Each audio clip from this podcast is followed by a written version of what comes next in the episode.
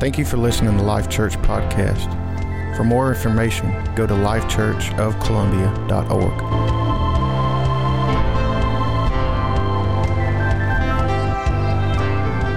All right.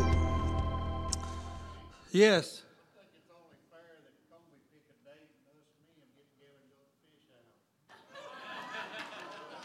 And Kobe pick up the te- uh, the check. All men that's in favor of Kobe picking up the check, it's unanimous. I love democracy. But Patty said not on their night because you men got to babysit.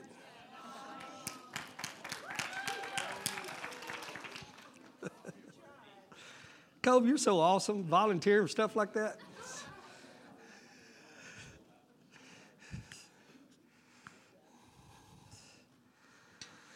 Well, praise the Lord. Grab your Bibles this morning. Uh, you're going to have to use your Bibles or your phones or something, but I really, if you do have a phone and have a King James Version uh, or New King James, something close to where I'll be, because I really hope to work this this morning uh, and you and I be on the same page. I love other translations. Uh, I use a lot of other ones, but I never preach out of one. And the reason I don't read out of one, because sometimes when you're reading out of a different translation, it's kind of hard to keep your mind on where I'm going. So if grab your Bibles, because we have no screens today. Uh, a lot of our guys are out. Amen. How about this praise team? Let's give the Lord a hand praise. Scott never ceases to amaze me. New guitar player got up here this morning. Uh, it's just a blessing to have all this talent. Uh, the reason you don't realize how big of a blessing it is is maybe because you wasn't here when we started. Amen, Rosetta? One singer on the stage singing with CDs. That's how we started. So it is a, y'all remember that? Uh, but I tell you what, we worshiped with what we had. And now God has blessed us because the, you guys have been faithful into sowing into that. Uh, I really wish that we would go into this new year uh, creating some new habits, uh, which is really where I'm going in this, this preaching today. And one habit I really wished you would adopt is taking notes. you may say, Well, I'm going to remember. Well, that's a joke. I don't care what age you are. But the thing about this, this is a spiritual atmosphere, so there is an enemy to steal what you get in here. Amen. You might remember your grocery list, which most of you don't. Uh, but there's always an enemy to try to steal. So it, will help you so much if you'll learn and train yourself to at least write down the scriptures or a, a thought, and it'll uh, take you back. And it's always real good for you to take what's taught or preached during your time, personal time, study time, to go back and just dive deeper into it. Uh, Amen. That's another thing that we'll be pushing this year is personal devotion. Amen. If your Christianity depends upon a Sunday morning preacher or a Wednesday night teacher, you're going to be malnutrition. That's not the way it's designed to be. Amen. Uh, some of your greatest strength is going to come from your own personal Bible study time. And this is what I've learned, just some, just some good advice from your pastor. You want to get more out of a Sunday morning sermon? Study through the week, build your spirit up, and watch the revelation you start receiving. So, I want to encourage you through uh, the end of this year, going into next year, to a greater degree of personal Bible study. And nowadays, there's really no excuse because there's so many tools. And you're holding one in your hand, probably. So many tools you can use. Uh, so, if you're taking notes, last week's sermon was at the adversity of opportunity. I want to expand that just a little bit, uh, and I want to change one word. Uh, I want you to write down the adversity of maturity. And under that, I want to give one more heading because of where I'm going next week. Uh, today's heading, which is under the adversity of maturity, I want you to write down negative peer pressure. And the reason I identified, because there is a good positive peer pressure that we're going to preach on, but today I want to talk about negative peer pressure. Grab your Bibles and open with me to the book of John, chapter number 5.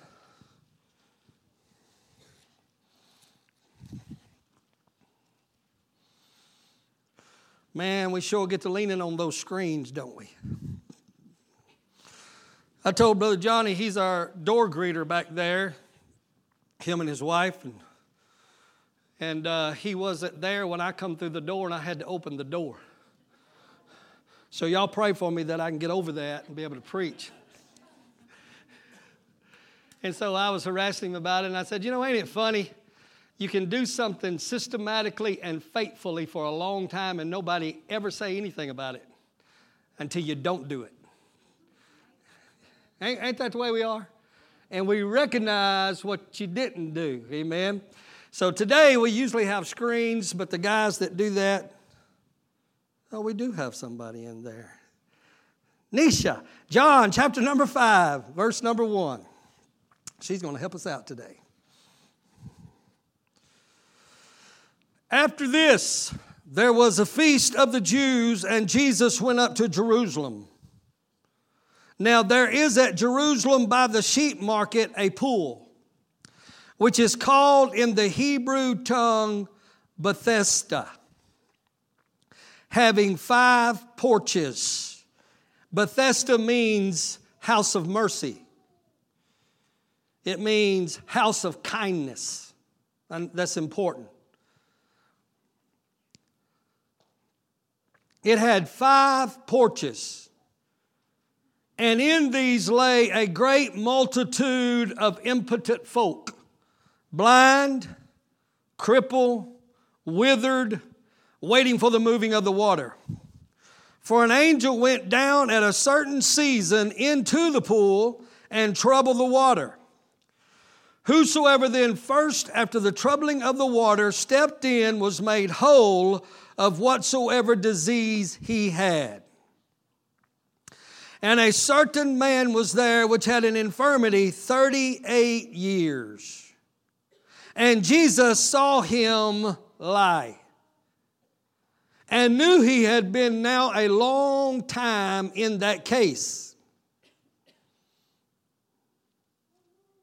How many knows that old habits die hard? Thank you, sis, for being so honest. When you've done something a certain way for a long time, it's hard to change it. Now, come on. Sometimes us preachers preach with targets. I'm just going to be honest with you. We preach with targets. I'm going to get I'm finna get Tammy today. She's trying to point me off of her. I'm finna, I'm finna get, I'm finna get so and so. I'm just telling you, sometimes we get a message and I don't know that we don't add us into it. Well, today I don't have a target because you're all the target. Amen. I'm telling you, from the pulpit to the doorman standing back there, I need you to look at the neighbor and tell them, this one is for you. All right? So don't be shoveling this over your shoulder. he had been there. Jesus saw him lying there, and he knew he had been that way a long time. Verse number six. And he said unto him the most troubling question to me in all the Bible Do you want to get better? Uh huh. Yeah, that's right. That's real. Wilt thou be made whole? The impotent man answered him, Sir. Notice how he avoided the question altogether. He didn't give him a yes, he didn't give him a no, he gave him an excuse. You, it might be a litmus test, amen, if you can't identify the problem and, and answer this question with a yes or a no. It might be a litmus test to you that if you're making excuses for where you are, you really don't want to. Thank you. Amen. If you won't assume responsibility, it's to prove you are tied. You're tied to your dysfunction. Amen. Wilt thou be made whole? Oh, sir, sir, I have no man. I don't have nobody to do it for me. When the water is troubled to put me into the pool, but while I'm coming down, another steps down before me, and Jesus just interrupt his senseless excuse and says, Rise. Get up. Take up your bed and walk. And immediately the man was made whole, took up his bed and walked, and the same day was the Sabbath. Turn with me now to the book of Romans, chapter number 12. Some of my favorite scriptures in all the Bible, probably because it was the first ones I memorized. Romans chapter number 12, verses 1 and 2.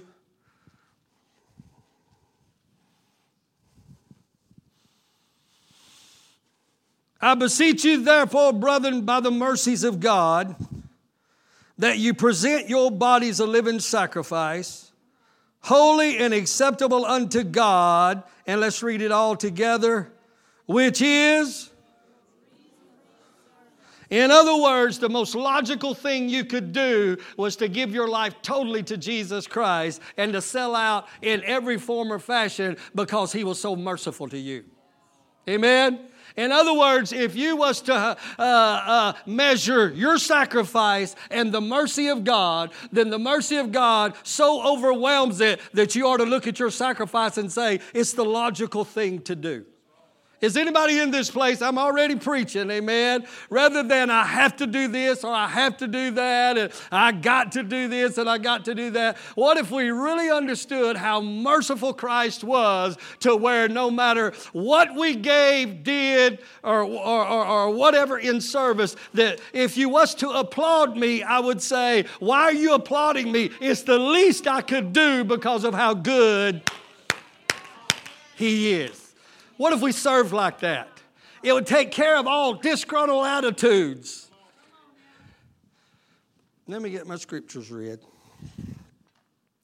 Two, and be not conformed to this world, but be ye transformed by the renewing of your mind, that you may prove what is that good and acceptable and perfect will of God. Now, one more scripture just to tie this sermon into last week. 1 Corinthians 16 and 9. You don't even have to turn there if you don't want. Nisha will put it on the board. This door says, For a great door and effectual is opened unto me, and there are many adversaries. I done taught you two or three weeks, but I do want to go back just a minute to, to the door represents a portal or an opportunity in the Bible. It's not a piece of wood swinging on hinges. Amen. When the Bible talks about door, it's talking about entering into another dimension going to the next level, entering into another realm. It represents opportunity. If you come to my house and I open the door, I just gave you an opportunity to step into my domain. Amen. Not just an opportunity, not just a, another level of success uh, or progress, but a great door. Amen. I've already taught you the word great means megas. It's megas and it means mega.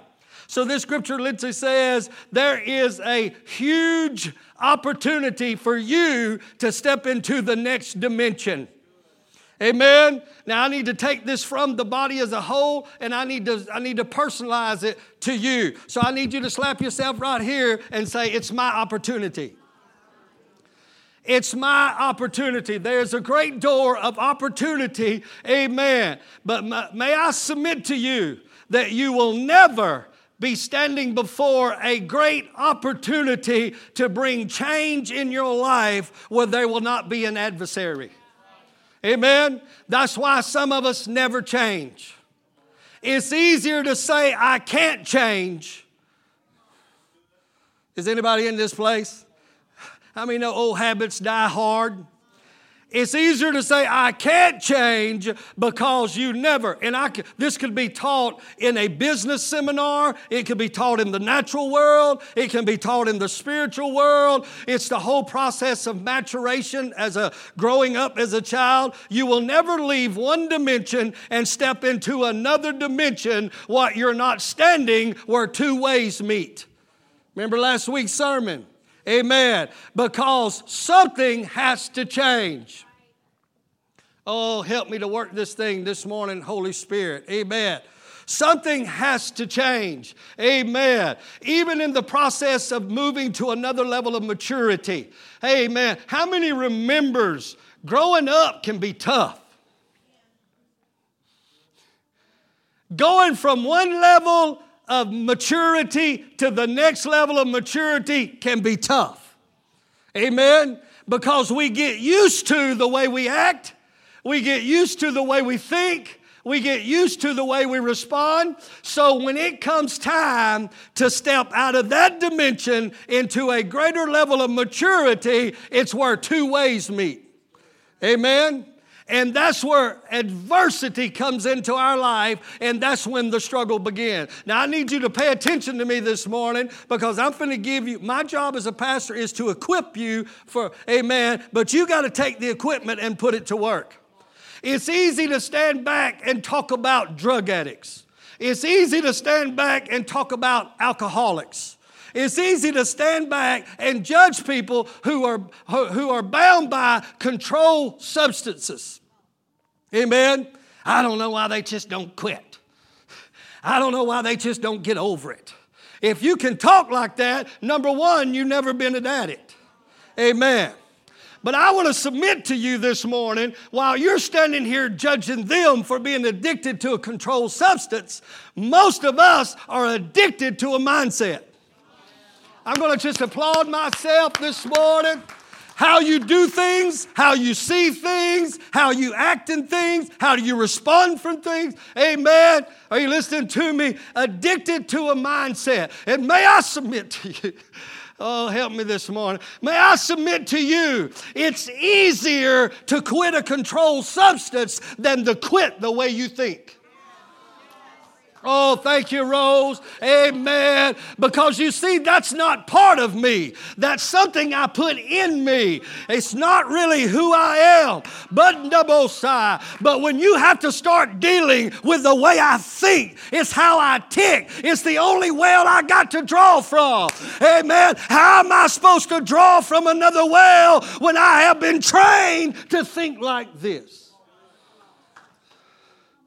So I want to submit to you, I'm going to preach to you or teach you over the next few weeks, amen, uh, uh, and challenge you to step into the realm which will be the hardest realm you'll ever step into. Amen. Last week I taught you about the jackass and the colt, amen.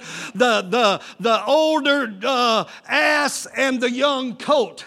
Amen. It says they were tied at the door of opportunity. What kills me about that story is the Bible says they were tied right in front of the door where two ways meet, two mindsets, two ways a better way or a new way and the old way. Oh my God. Are y'all okay this morning? I told you everybody's the target today, from me right on down. Amen. What kills me about the ass and the colt is they were prophesied 700 years earlier that they were destined to bring in the glory of God. They were destined to bring in the king. They were destined to usher in the Christ. Are you listening to me? Amen. The problem is they were tied where two ways met. May I submit to you that 90% of the church who has been ordained to usher in the kingdom of God is tied between two opinions tied between two ways, tied at the door of opportunity. May I submit to you? Somebody better pray for me today. I'm finna lose it. Amen. May I submit to you? Amen. There's nothing no more frustrating than to be tied right in front of opportunity. When something in you tells you you're bigger than that, you're better than that, you're greater than that, but I can't move because I'm tied to a dysfunctional mindset.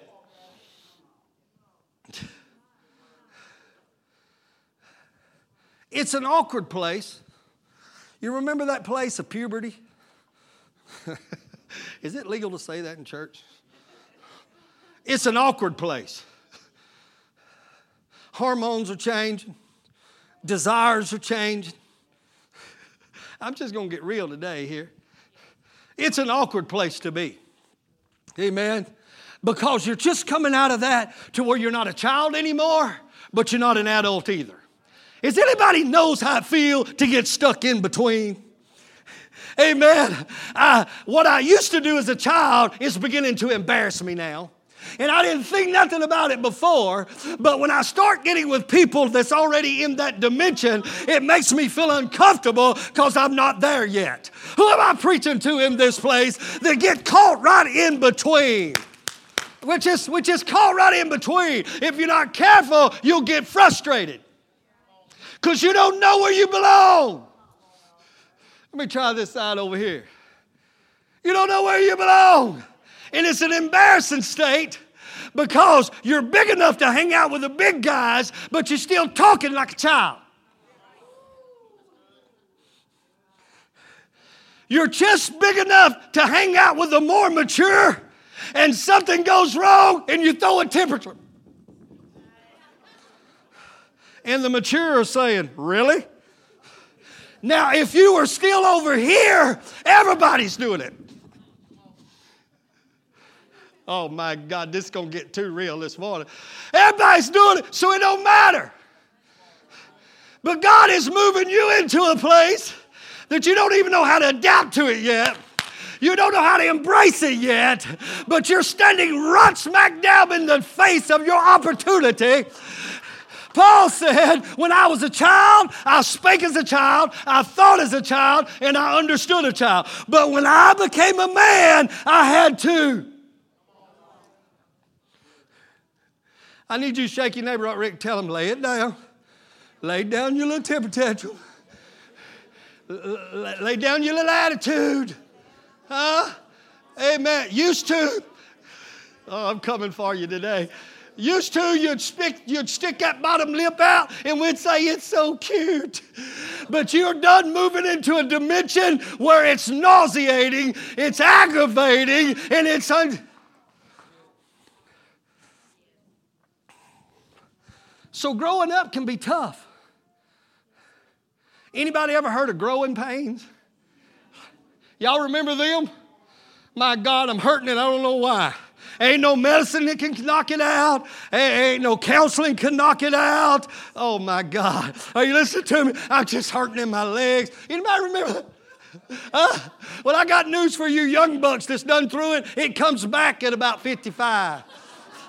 Now they got a name for it restless leg syndrome. Are you listening to me? But when you're young, it's called growing pain, and you're just hurting and don't know why. Life Church, if I ever preached a sermon you need to listen to, you need to listen to this right here. We're going through growing pains, uh, and sometimes you just can't explain.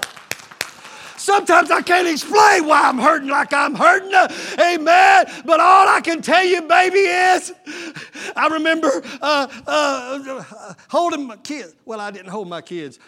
My wife did. I'm sorry. I was a jerk. I love you, good daddies. Amen. And she would just hold them and rub them and say, It's just growing pains, baby. It's the proof you're going into another dimension. It's the proof you're growing. When I came as your spiritual father just to rub your legs this morning, Life Church, and tell you, hang in there. It's just growing pain. We're just going to the God, somebody help me. We're just, it's our opportunity and the adversity is great. 90% of churches and individuals' fruit are still tied at the door of opportunity destined to bring in glory, destined to take it to the next level. I feel an anointing in this place. Destined to grow, destined to mature. Amen. My God, I'm trying to tell you, I wish I had somebody to really pick on this morning. Dustin, you don't have a choice. You got a wife, you got about 12 kids. You don't have a choice. You got to grow up. Somebody shake your neighbor and tell them you don't have a choice in this kingdom. You got to grow up. You can't decide I'm going to stay a baby. You can't decide I'm going to hold on to this attitude. Oh, somebody ought to help me.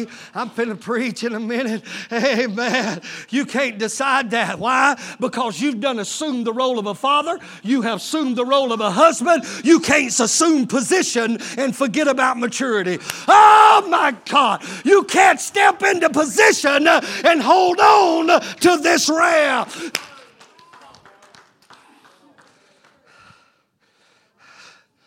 This kingdom this kingdom is a kingdom of change. And I, the more I meditated on it, it's, I thought it was uh, unique in its design, but it's not. The world requires you change, right? It demands you become a man. It demands you grow up. Am I right about it? You don't have that option. I remember one of our daughters came to us, amen. I don't know, may have been Josh. Josh never said enough. I didn't know he's just quiet. Said, you know what? I'm going to use this terminology. I hope it don't offend you. If it does, grow up. she said, you know what? This growing up sucks. That wasn't my words, it was hers. Because I'm caught right between, I got to make a living and you used to do it for me. Are you listening to me? I, I, I got to start controlling my own emotions when you used to do it for me. Matter of fact, some of you parents need to try controlling your kids' emotions because that trains them to control them when you're not around. Oh, that's some good teaching right there. Amen. Because right now, my emotions are immature and they just will, they'll just fall out and kick in any given moment. Amen. So I have to have someone else to control my emotions and keep them in check. But there comes a point to where I have to step out of someone else telling me, settle down, don't freak out. Oh my God. I got to grow up beyond somebody talking me off the ledge to me laying aside childish things and saying, you know what? I love where you went with them emotions a while ago. Your emotions are going to line up with what the Spirit's saying. That's called maturity. Some of us are tired. Tired. Can we go a little deeper with this?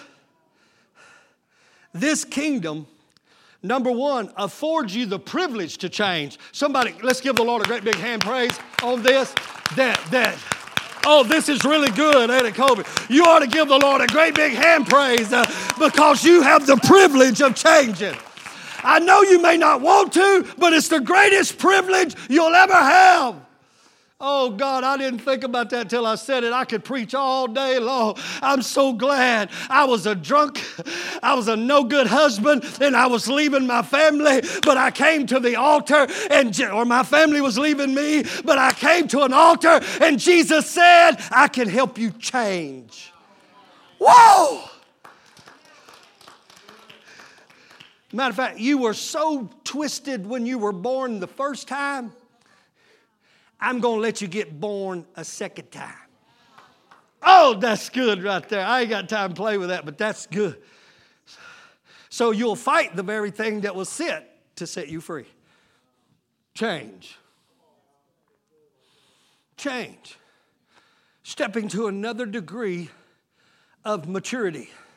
Okay, now, for you note takers, we're going to work this. Before we leave, that's 1 Corinthians 13 and 11. Paul said, when, when I became a man, I put away childish things. I don't know if you might pull that scripture up. I can't quote it. That's it. I put away childish things.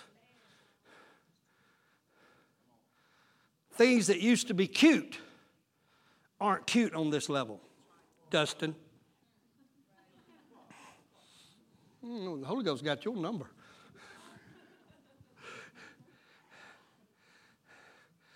your emotional outburst is not cute no more. You're not being able to control or maintain your emotions ain't cute no more. And it's not that God's trying to take something away from you, He's trying to get something to you. Because you're destined to usher in the glory. So he said, my text, be not. Come on, talk to me. Be not conformed to this world, but be ye transformed. Can I tell you, there is a 24 7 constant temptation for conformity. Why? Because you ain't in the Garden of Eden no more. There wasn't one until Adam fell. But now, there is, even in your sleep, there is a constant temptation to conform to a world's mindset. Though? I have, oh yeah, the word conform is defined, amen. If you want to write it down, if I, if I knew I was had Nisha, I'd have her click in and she would have it all for you. It's reduced to the likeness of. Do not be reduced to the likeness of this world. I ain't talking about clothes. I ain't talking about tattoos. I ain't talking about, uh, what do you call them things? Gauges. All them things that the old religious bunch jumps on. No, no, no. I'm talking about how you see and how you think, how you respond. Is anybody listening to me? There is a constant temptation to be reduced to the likeness of immature thinking. I don't know, I'm, I'm half a hundred. Son, that's old. I don't know what that says for all you that's over that. Golden years, right? Yeah. I got something to say about them golden years. But do you know sometimes, even today, I have the temptation to revert to my childish ways? Oh, yeah, you're a pastor. Uh, thank you. An old bald headed man in back just waved at me like, like he has. I have the opportunity if I want to revert right back to my fit. Oh my God, this is too rich for y'all to say anything. To revert right back. Freddie, does it happen to you? Right back to my childish maliciousness, my childish unforgiveness. Come on now, I'm coming after you this morning. Amen. I have opportunity all the time, even in my age. But may I submit to you, maturity is not marked by the absence of temptation. Maturity is characterized by the opportunity to do what I do not do. Oh, if you walk in the Spirit, you will not fulfill the desire. Now, shake your neighbor and tell him, look him right in the eyeball and tell her, it's your choice. Don't come here telling me I can't help myself. huh? You chose to revert to childhood. You, oh God, oh God, you forfeited the opportunity to usher in glory and gave the devil a ride. Oh, oh, somebody tweet that. I said, when you go, when you take the low road, you forfeit the opportunity to usher in the glory of God and you let the devil ride on your emotions all the way into a situation. Whoa!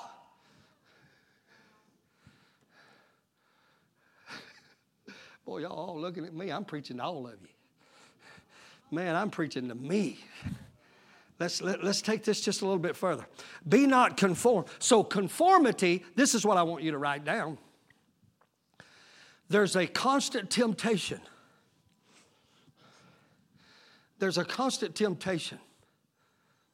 Hello? It's got to be important for you to have your phone on. You better answer that. I understand, I forget sometimes too. Conformity is like gravity. It's always here. It's always here. It never leaves. It's always pulling. It's all. And here's the thing I've noticed. When I'm in, when God positions me to a place to grow or to go into the next dimension, whether it's in my maturity or my ministry, especially, it's there that the gravitational pull is so strong. Y'all better listen to me. I ain't screaming and hollering and spitting, but I'm telling you, you can mark it down. If you are in a place right now, amen, to where it seems like it is pulling on every one of the strings of your emotion, if you would just look up and quit looking in, you see, you would see you're standing in an opportunity to step into another dimension. I need somebody hear this, Pastor, this morning. You got the opportunity right now, amen, to start practicing controlling your emotions. Mm. God, I'm trying to. I'm trying to go another route, but it's too much for today. Conformity is like gravity. So when he said, do not be conformed, he's actually saying, resist the peer pressure. Resist the peer pressure. Resist the peer pressure. Come on, somebody help me out. Tell your neighbor. Shake them. Good. Tell them. Tell them. Come on. Tell them. Tell them. Really tell them. Somebody, that's a, that word right by itself ought to help you if you're a doer of the word and not a hearer only. Amen. Because hearing this message ain't gonna do nothing but make you mad. But if you'll do it, it'll change your life. It'll transport you into the next level. Resist the peer pressure, he said. Resist it. Amen. I've noticed it and I've already taught it, so it's legal for me to throw it back out here. Anytime a church starts to t- step into the next dimension, the devil will tempt you to question your pastor. Huh? I, I, feel like we're close here. And ain't nobody come to me with nothing real, uh, negative. You, you, nobody's hating on me right now, but I can tell you what's in your mind because it's a biblical principle that anytime a leader starts leading a congregation past the normal into another dimension, Satan is going to accuse the leader. And, and, and when it does, it changes how you feel. You start feeling different.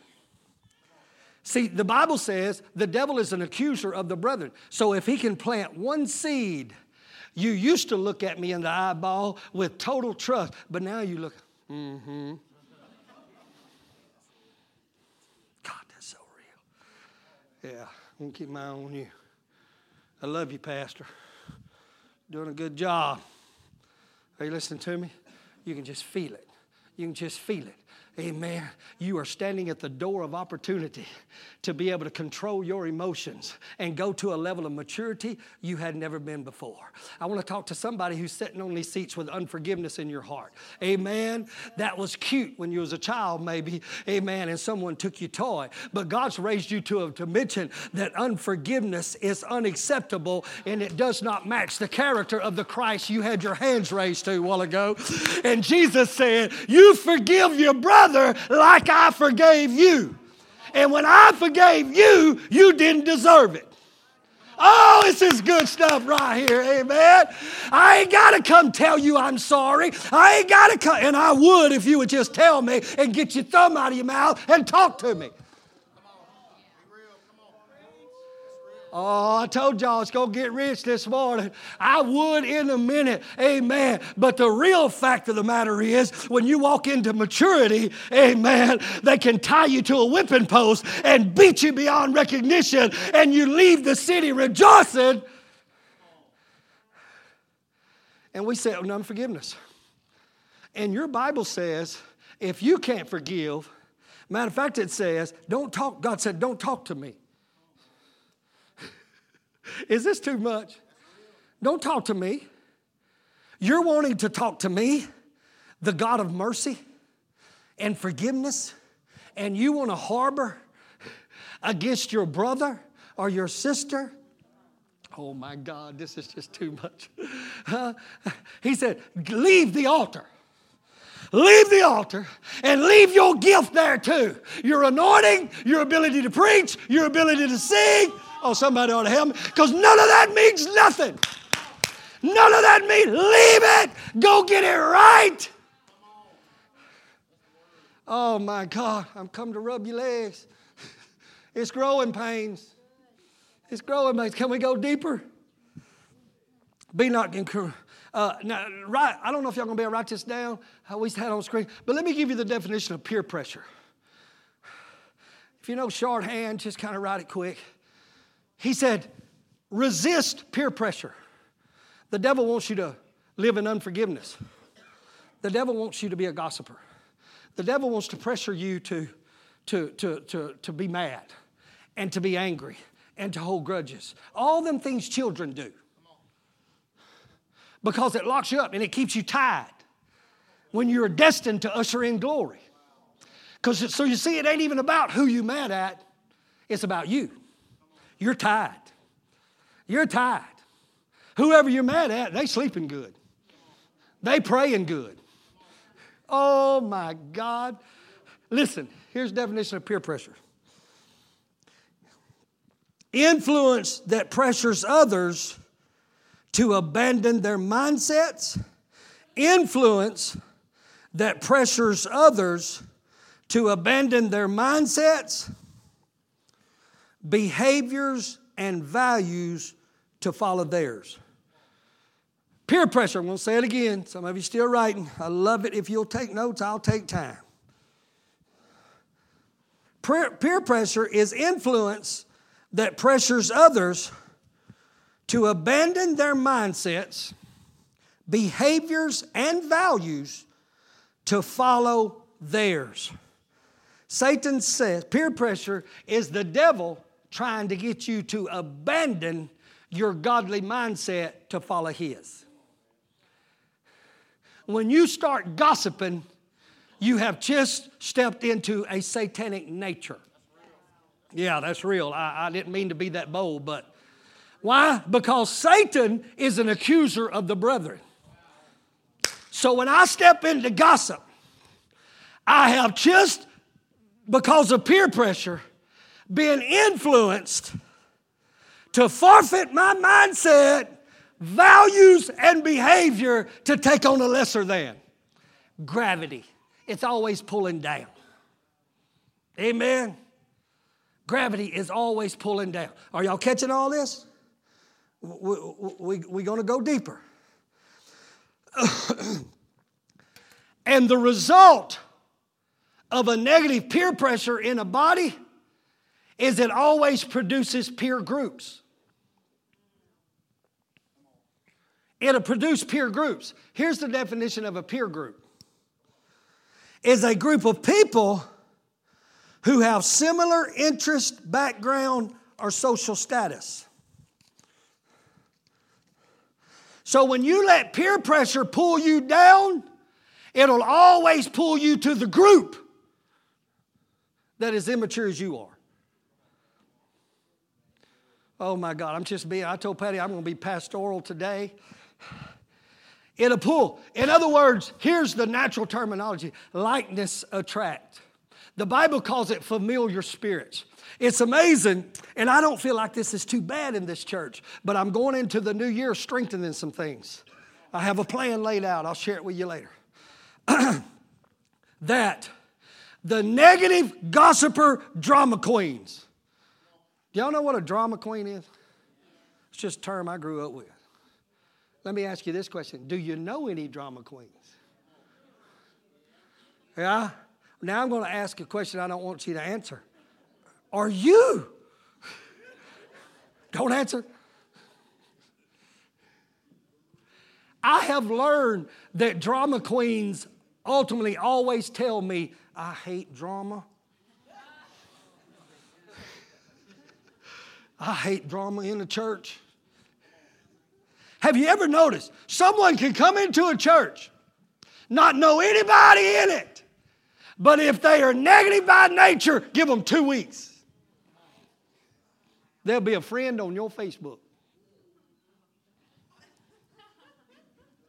Uh, it's funny, my daughter, and she won't mind, and I'm not on Facebook. My youngest daughter, Whitney, she's got a group, and I picked up her phone the other day, and it said Gossip Girls. I said, What is it? She said, Oh, yeah, we got our little gossip circle. It's a shame when that comes in the body of Christ. I don't know if it was negative or positive, don't know, don't care. But I can imagine what it is.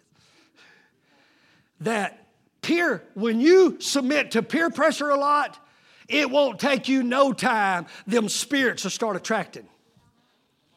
And you'll start getting with the people who think like you. You'll start getting with the people who act like you. You'll know who to call when that gravitational pull is really strong. You'll know just who to call. What's amazing to me is nobody ever calls me. I want to play. Uh huh. I want, I want to play. Matter of fact, they, they won't call the one who's in a different peer group either. Amen? Because they know if I talk this stuff to the wrong people, they're going to rebuke me. Oh my God. I, I know this ain't real good preaching, but it's excellent teaching. And what you don't realize, when you wanted to make the call, you were standing at the door of opportunity to step in a new dimension of maturity.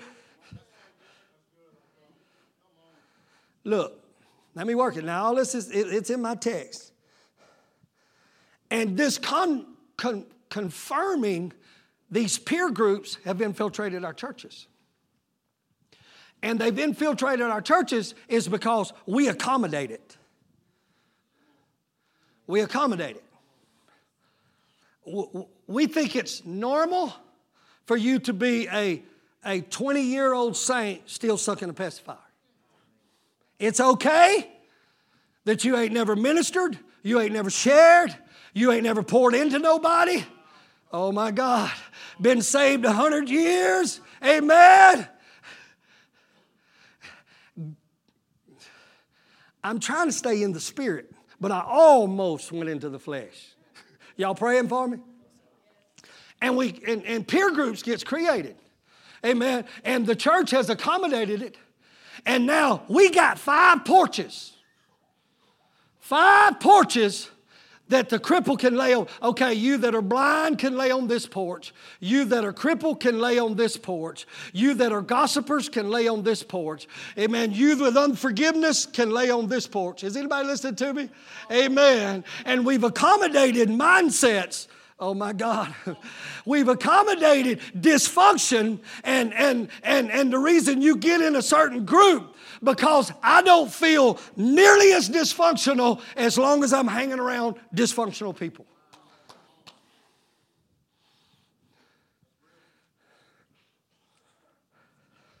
So, so, so I guarantee you, at all we do it with our hospitals now. Amen. If you're going to go to St. Elizabeth watch a baby be born, which floor do you go to? Come on. Fourth floor. Why? That's where babies are being born. You know, there is a seventh floor.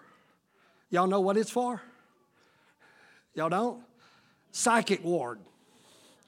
You never go to the seventh floor to be a, see a baby be born, and you don't go visit your crazy uncle on the fourth floor. Everybody's got one of them, right? What I'm saying is, we've learned how to put people in categories based on their dysfunction. Now, I understand it in the medical world because you can zero in on that certain thing. But we've created them in the church, amen, because we've allowed one another to stay in our dysfunction. Amen. You're over there, that group, and all our peers are together and I'm laying here crippled, and I don't feel nearly as bad as being crippled with my bad attitude because you got one too. And honey, did you hear what the pastor did? I'm not good at that neck popping. I'm going to have an adjustment. Ah, oh my God, I'm preaching. It's just too real for you to escape here this morning. Are you hearing me? Amen. It's because, amen, you're standing at the door of opportunity to step into a level of maturity, but as long as you stay in that peer group,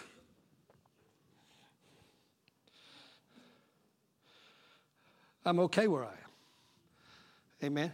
Because cause really, as long as I stay in this mindset and surround myself with people this mindset, then there's no conviction because you're just as messed up as I am.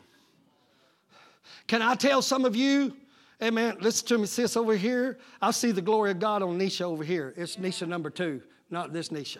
God's got something for you. But can I tell you, when you start coming out of one realm, you have to change your peer group. Does anybody know what I'm talking about? Amen. Don't you go through all that. Oh, I'm losing all my friends from where I came from. It was the best thing that ever happened to me. Somebody, is anybody else come out of that group? Amen. I'm not hating on them. I'm not forsaking them. I love them, but I'm trying to go to a dimension and I can't go up if you're constantly pulling me. Is anybody in this place? Can I help somebody in this place? Some of you, your biggest problem is your Facebook friends.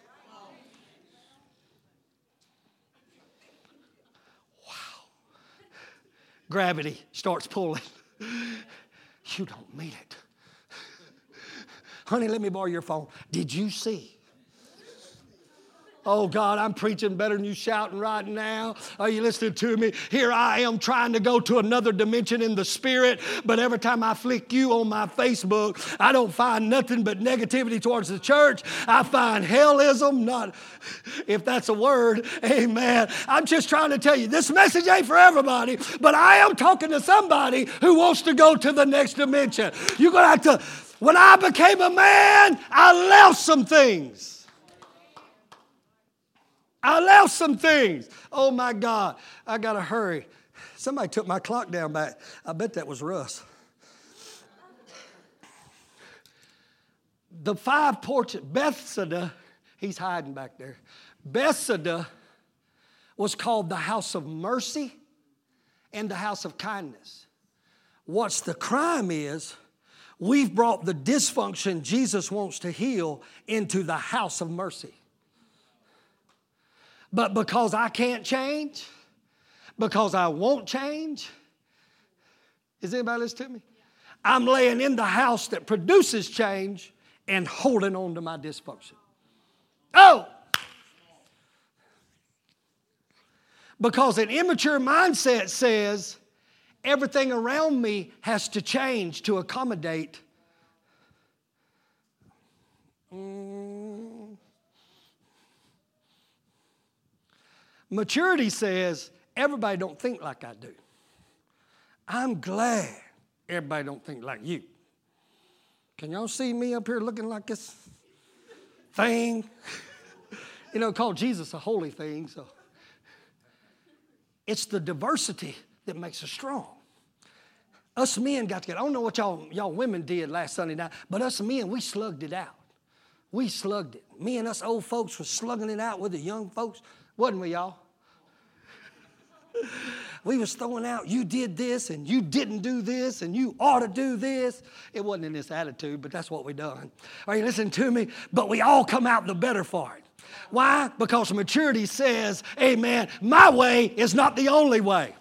And matter of fact, if you can show me a better way, then we all gonna go to the next dimension together. Is anybody in this place? Oh, I gotta hurry up and finish. Listen. So here they have all these five peer groups. Everybody's in their perspective group. They brought it to the right place, but not with the right frame of mind. This kingdom demands you change. Because if you can't change, you can't grow. I, I forgot to do it, but I started, I don't even know if I could have done it, but I wanted to get baby pictures of me from a baby to right now on screen. And I wanted you to see how long it took perfection. I, am like a good wine, y'all. Somebody said it's still waiting. Who said that? I rebuked that in the name. But I used to have thick.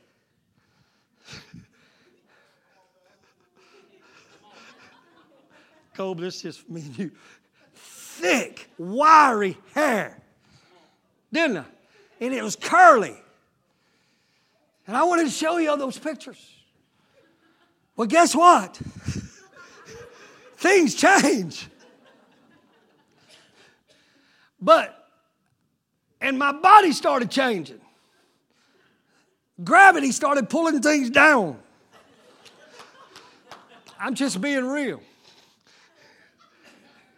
You know what I mean? And you're going to do one of two things. You're either going to go in through the midlife crisis or you're going to embrace change.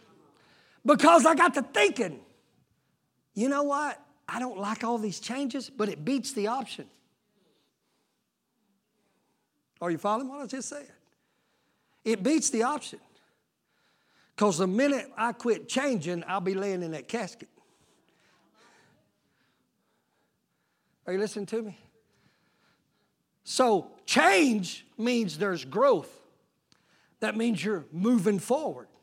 Are you following me? So, Jesus walks in. Let me finish this up and let you go. There's peer groups in the church, different ways of thinking, and because they couldn't grow, they brought it in there. Now, I'm just preaching to you as an individual. Amen. I don't know where you're at, but I'm telling you this, uh, Brother Freddie, we never quit growing. We should never quit maturing. I'm still maturing today. You may be on a lower level of maturity because you're 20 how old? Six? 26 years old. Well, I'm 53 years old, so there ought to be another level of maturity. But I never get to the place where I top off. So everybody stands at the door of growth and fights to step out of an old into the new. Let me leave this with you. So Jesus walks into a group of people. He walks into all the peer groups and he walks to that one man and asks him the question Do you really want to change? Listen to me. That's my question to you right now before I go any further. Do you really want to change? Not for the sake of change. Let me put this word in here. Do you really want to go to the next level of maturity? Do you really? Or is it just something good to say until I'm tied at that door? And you push my buttons the wrong way, or do something I don't understand, or do something outside my wheelhouse. Amen. And when I'm standing there, then all it's revealed the question Jesus asked Do you really want to be made whole? And the man went to making excuses. I wouldn't be this way if she hadn't said what she said.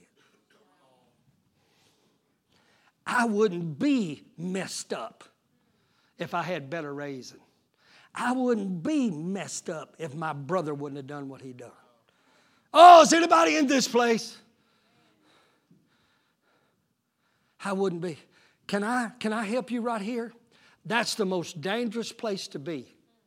It's a state of immaturity because you give the remote control to your life to just anybody who wants to push the buttons.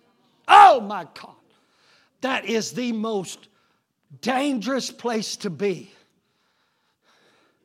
Can you be in line at Walmart, in the grocery line, and somebody in front of you take the remote control of your emotions and decide how you're going to act? Immaturity. Immaturity. Oh, I'm in control of my emotions. No, we're in control of our emotions as long as the atmosphere is conducive to what I like. Come on, I'm preaching a big boy message this morning. Ain't that real?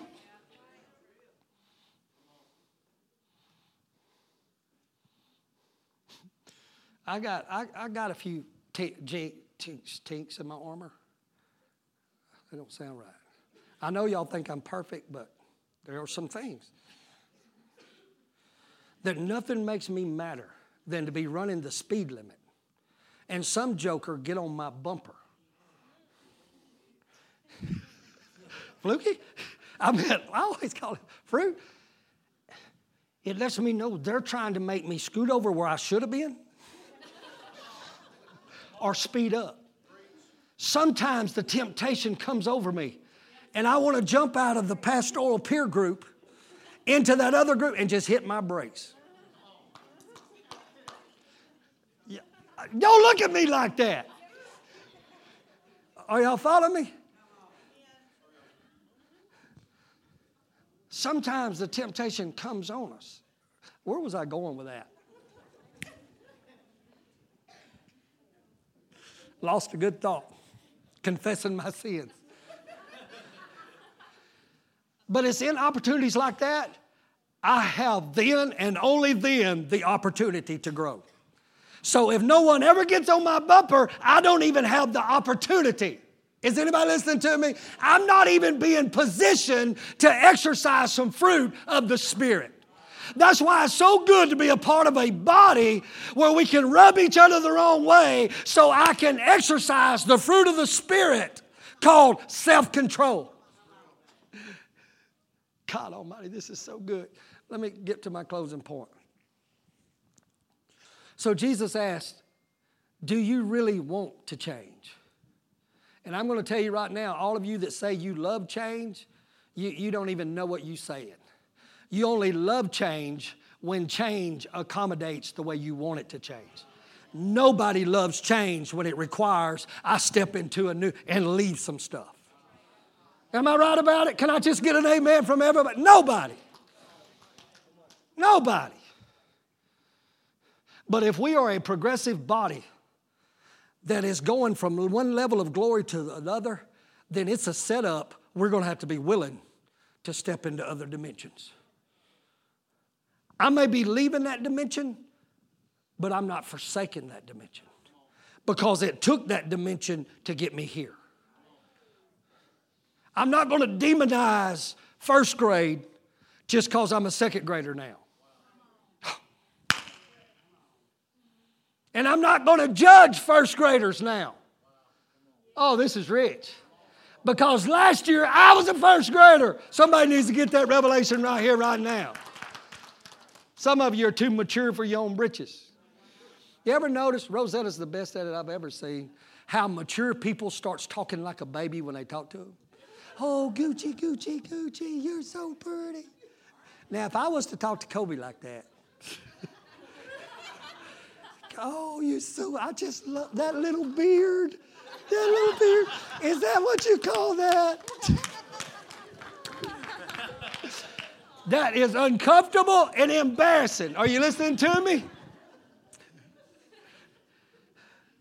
So sometimes part of maturity is being able to relate to somebody who's not on your level. Did y'all catch it? Amen. But another part of maturity is when that adolescent is acting like a child, you slap them, you, you take, oh my God, you pray for them. That's better. you pray for them, or you teach this stuff and you expect you to get it. So here's the closing point Jesus walks in walks right through five dysfunctional peer groups, and we got them in races, we got our own colors. Are you listening to me? That stuck, tied. Tied in churches all over this place because they got a different uh, race, a different color. And I could teach on races that there's no such thing as different races. There's different cultures, different mindsets, different denominations. Everybody's got their porch. God, give us a church to where ain't none of us tied to nobody's porch that we come into the house of kindness and let Jesus walk in and say, Do you really want to be healed? You really want to get over your racism? You really want to get over your image? He didn't just do that. I know what that means when he comes up. I got to quit. But before he takes it, listen. You're the son, I'm the dad. Isn't it good just to be family? Here's my point Jesus walks through all the people groups in his house, in the house of mercy, the house of grace, the house of kindness, to where he wants to mature us and deliver us. Ask the man, Do you really want it? I'm persuaded to believe maybe we're praying for too many people without asking. Do you really want to be healed? Do you really want to get over your dysfunction? Do you really want to forgive? Do you really want to grow up? God, I feel that. Do you really want to break that addiction? Do you really want to? That's all God needs is for you to want to. That's all Jesus wanted to know. Not can you break it, do you want it broke? And he went to making all these excuses. And right in the middle of it, here it is, y'all. He said, Arise. You know how close you are from going into the next dimension? Rising in the way you think. It's the hardest thing you'll ever do. That's why he had to untie the colts. Because some of you want to get over it, some of you want to be better. Well, all you got to do is arise. That's all he wants you to do is arise. Start thinking on a higher level. Quit letting gravity pull your thinking down. Quit thinking doubt, negativity. Some of you need to change your peer group. You want to get better? Get out of that peer group. Get in a peer group that makes you think higher. Get on Facebook with people who pulls you up. Oh, God, I'm teaching you this morning. When you start getting negative, don't call a negative person, call a positive person. Would you help me? I'm, my legs is hurting. I'm in growing pains right now. I need, I need somebody to pull me up. Arise in the way you think. You got to start thinking bigger than your little bound up mindset. And can I tell you this? You can't think outside of information received. So you need to be drawing information from a Christ like person who's saying, Come on, get up. That ain't who you are. That, ain't I, I, that, that may be what happened to you, and it may have bit you, and it may have held on to you, but you hear me, sis? That's not who you are. So all I need you, I'm going to do the setting free, but I, I got to have you thinking, because without faith, it's impossible please God. I, I got to have you coming up. And the only way you can come up is open that Bible up. It'll pull you. Or let me give you another word it'll challenge you. Because nowhere in there will it create your own little porch. Jesus will come in and say, Rise. Now you take that thing that's been controlling you and you control it. Oh my God, did y'all hear me today? I poured out a pastor's heart today because of where this church is going. Especially you as an individual are destined, Zechariah 9 9, to usher in the glory of God.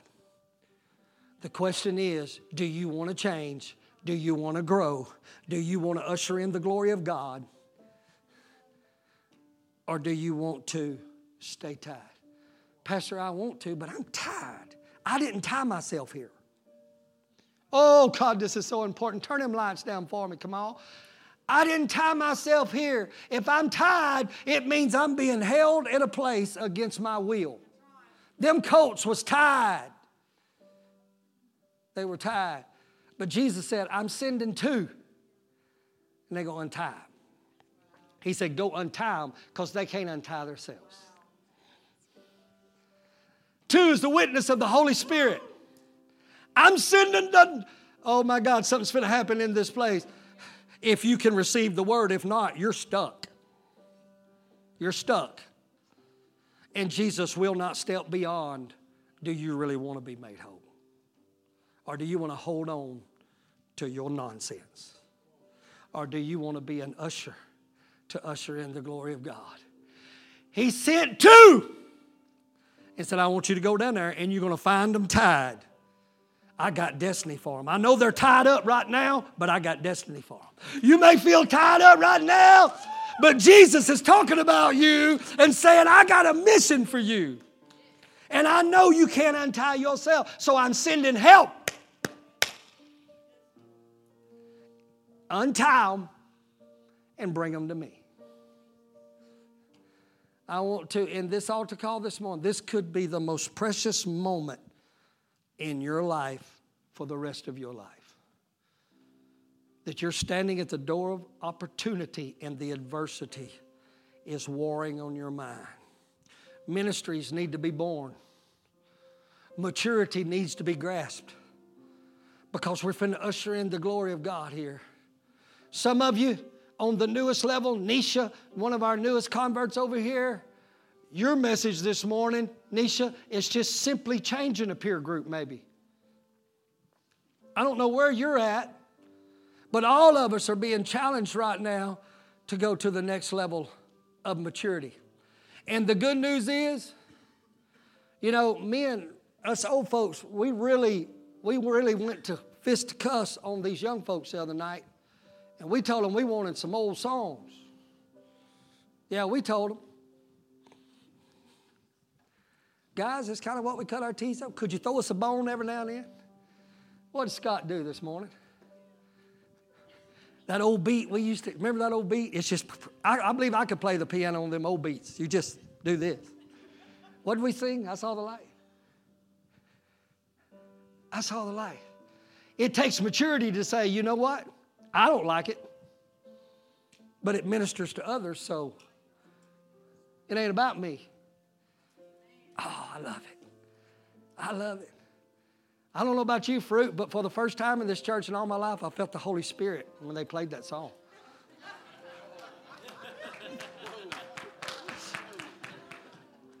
Didn't y'all feel it, Freddie? I'm just kidding, but it is what it is, and it's family life. And maturity goes with the flow. And it gives and takes because we're mature. When you're a child, it's all about you and the way you want it. And the way it's always been.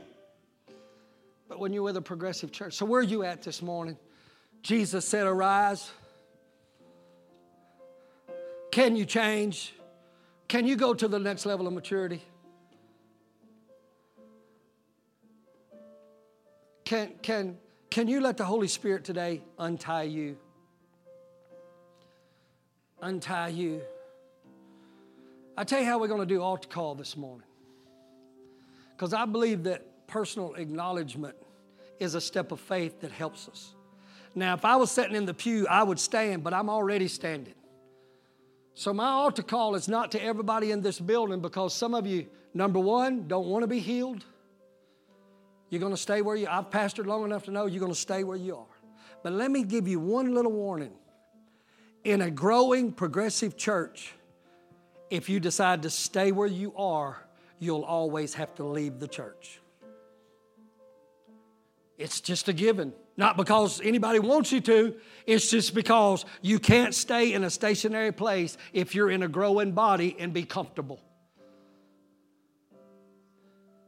And be comfortable. That sooner or later, you'll have to go find a church that fits in that paradigm. And I don't want to leave nobody behind. So, I'm giving a special altar call for all of us together. And I don't really want you to come up here so I can pray for you because I need to pray for me today. That if you're standing at the door of opportunity for either maturation, just maturing, you're wanting God to untie you so you can think beyond your little way of thinking, I want you to stand. Nobody else, just those I just talked to. And I'm not just doing this so I can see who wants to grow or not. I wish I could just blindfold myself.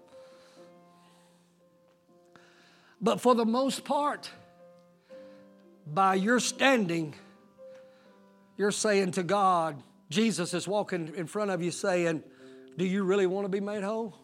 Or do you like your dysfunction because it condones your nasty behavior? That's what he was telling him. Do you just want to stay? Because it's too much trouble to be transformed. That's the part I didn't preach. Be not conformed, but be ye transformed. Change is hard. Change is hard.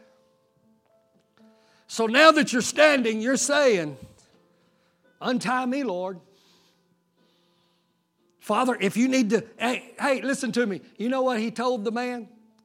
Take up your bed and go. Get out of this peer group. Maybe you need to get out of your peer group. And your peer group may be just the confinement of your own ideology. I need to step into a peer group with you. Anita, so you can start pouring some positive. Are you following what I'm saying? It may be the people you fellowship, it may be the Facebook friends, it may be lots of things. He may be calling you out of a peer group saying, I can't, I can't talk them more. I was an alcoholic when I got saved. And I didn't do it by choice. Just when God saved me, He so saved me that I didn't have to separate myself from them. They didn't want to hang out with me no more. Because light and dark don't have no fellowship. He ain't fun no more. He don't talk like we talk no more. He don't drink with us no more, so they, their parties went on without me. But that might be a situation that you need to change. So, right now, just for a few minutes, I'm not laying hands on you today. Let's go into a spirit of prayer and ask the Lord to untie us. Give me the strength and the courage to change. I need you to embrace today's my opportunity to go to another level of maturity. And Lord, I embrace it. Come on, right now. Right now. Now, listen, somebody say, Oh, I need oil. I need somebody. No, you got the word. You got the word. We'll take it to the next level next week, but you got the word.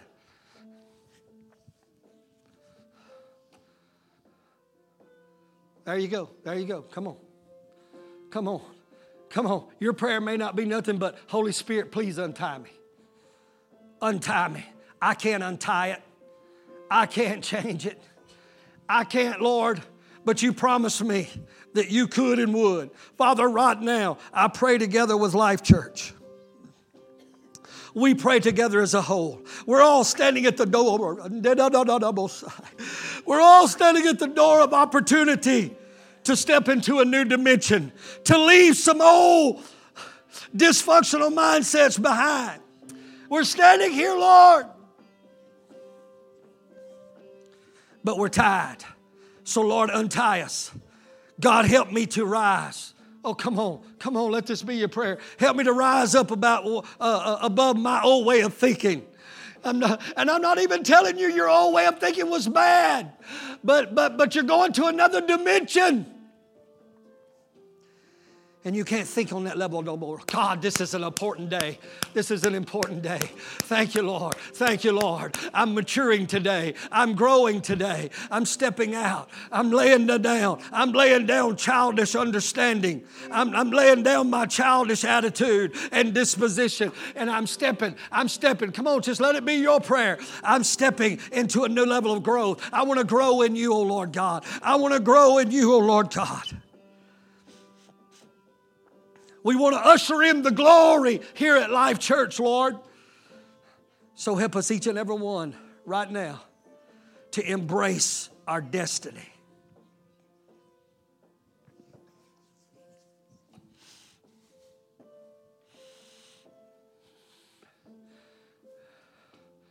Thank you, Jesus.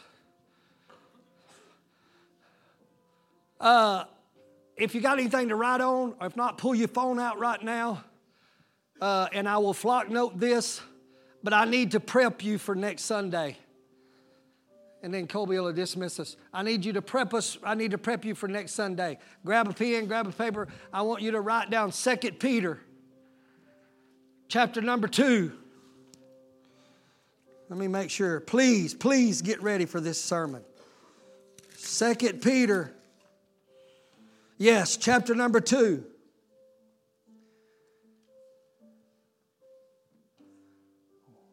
I'm going to tell you 1 through 12, and I'm challenging you to a personal Bible study like you've never had before. Study this chapter, break down every scripture, dig out nuggets, and see if yours don't match mine. See if you just dig out stuff that when I preach it, you say, Wow, I got that. Dig out stuff that I won't get and come tell me, Pastor, look, did you notice this in these scriptures? Amen. Your own personal Bible study time. So we're going to be on the same page next week.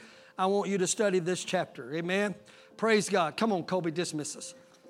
Tonight, you know, a small groups. Thank you for listening to Life Church Podcast. For more information, go to lifechurchofcolumbia.org.